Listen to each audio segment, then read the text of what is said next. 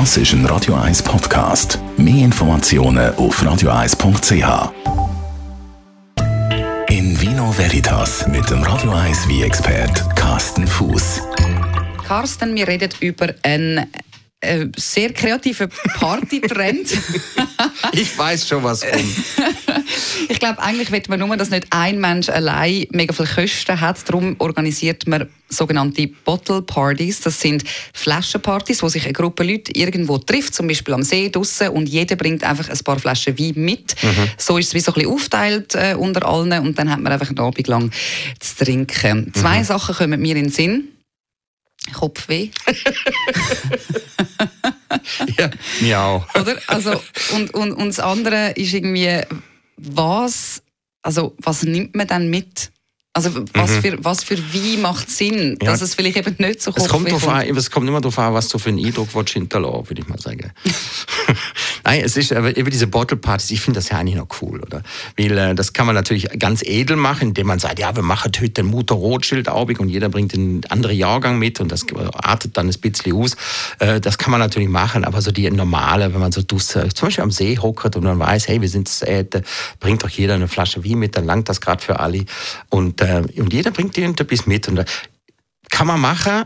Es gibt dann, wie du sagst, es gibt dann vielleicht manchmal Kopfschmerzen, weil alle irgendwas anderes bringen. Der eine bringt Rose, der andere bringt Wies, der andere bringt ein Süßwie, der andere bringt irgendein so ein himmeltrauriger Wieswie aus was weiß ich. Äh, und ja, das kann schon nicht gut sein, das sieht schon mistig aus. Und ähm, ja, Rest süß und ja, noch schon beim Zuschauen bekommen wir schon Kopfweh, oder? Gibt es dann irgendeinen Trick, zum Beispiel dann auch vom Ablauf her, wenn man jetzt an so einer Bottle Party ist? Ja. So im Sinn von, dass man zuerst irgendwie den einen Wein trinkt und nachher vielleicht den anderen, damit es irgendwie doch ein bisschen verträglicher ist für einen ja. selber.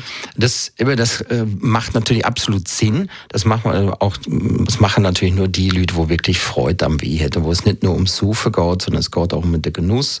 Und da kann man sagen, okay, wir haben das Thema. Wir machen das Thema. Zum Beispiel Thema Bordeaux oder Thema Italien oder Thema äh, Rosé. Jeder bringt eine andere Rosé. Das sind natürlich Sache, das strukturiert das Ganze schon ein bisschen. Ähm, das muss aber dann einer die, die, der Lead übernehmen, aber die Organisation, weil sonst artet das eben aus. Und ich empfehle auch immer, dass man so einen Maximal- und Minimalbetrag dann auch sagt, dass man sagt, hey, wenn jeder etwas mitbringt, also der Wiese schon mehr, also mehr wert sie als fünf Stutz und, und übertriebe es auch nicht, nicht mehr wie 50 als Beispiel. Einfach, weil es hat immer Leute, die wollen sparen, so richtige Sparfüchsle, und dann hat es immer Leute, wo sich wollen profilieren, die bringen dann was ganz Teures mit und alle anderen haben dann schlechtes Gewissen. Ähm, irgendwie so Regeln aufstellen. Das finde ich eigentlich immer ganz gut. Aber einer muss immer der Lied übernehmen, wo man sagt, hey, ich tue kann, dann weiß, was jeder mitbringt und dann kann man sagen, hey, ja, cool. Äh, die Reihefolge wird noch Sinn machen, wenn man dann einfach lostrinkt. Dann fängt man vielleicht mit dem Schwersten an, also mit dem Falschesten, wie fängt man an zum, zum Trinken und mit dem Leichtesten hört man auf. Man hätte es aber genau anders sollen machen. Also es braucht schon jemand, der es organisiert. Ich jetzt gerade sagen, sollte man eben mit leichten Wein anfangen und dann wirklich vielleicht ja. von jedem nur ein Gläschen und nachher eher zu schwer. Ich meine, gibt es überhaupt irgendeinen Trick, um zu verhindern, dass, dass man eben allenfalls Kopfweh bekommt? Weil ich meine, bei Weinkombination ist ja. das halt häufig Also oft ist ja so, also man kann schon durcheinander trinken. In der Regel gibt das nicht Kopfweh.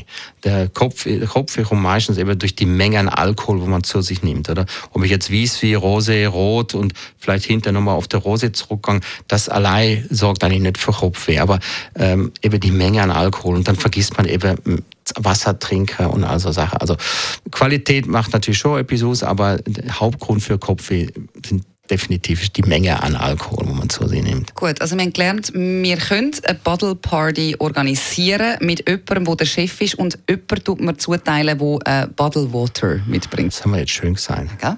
Wunderbar. In Vino Veritas auf Radio 1.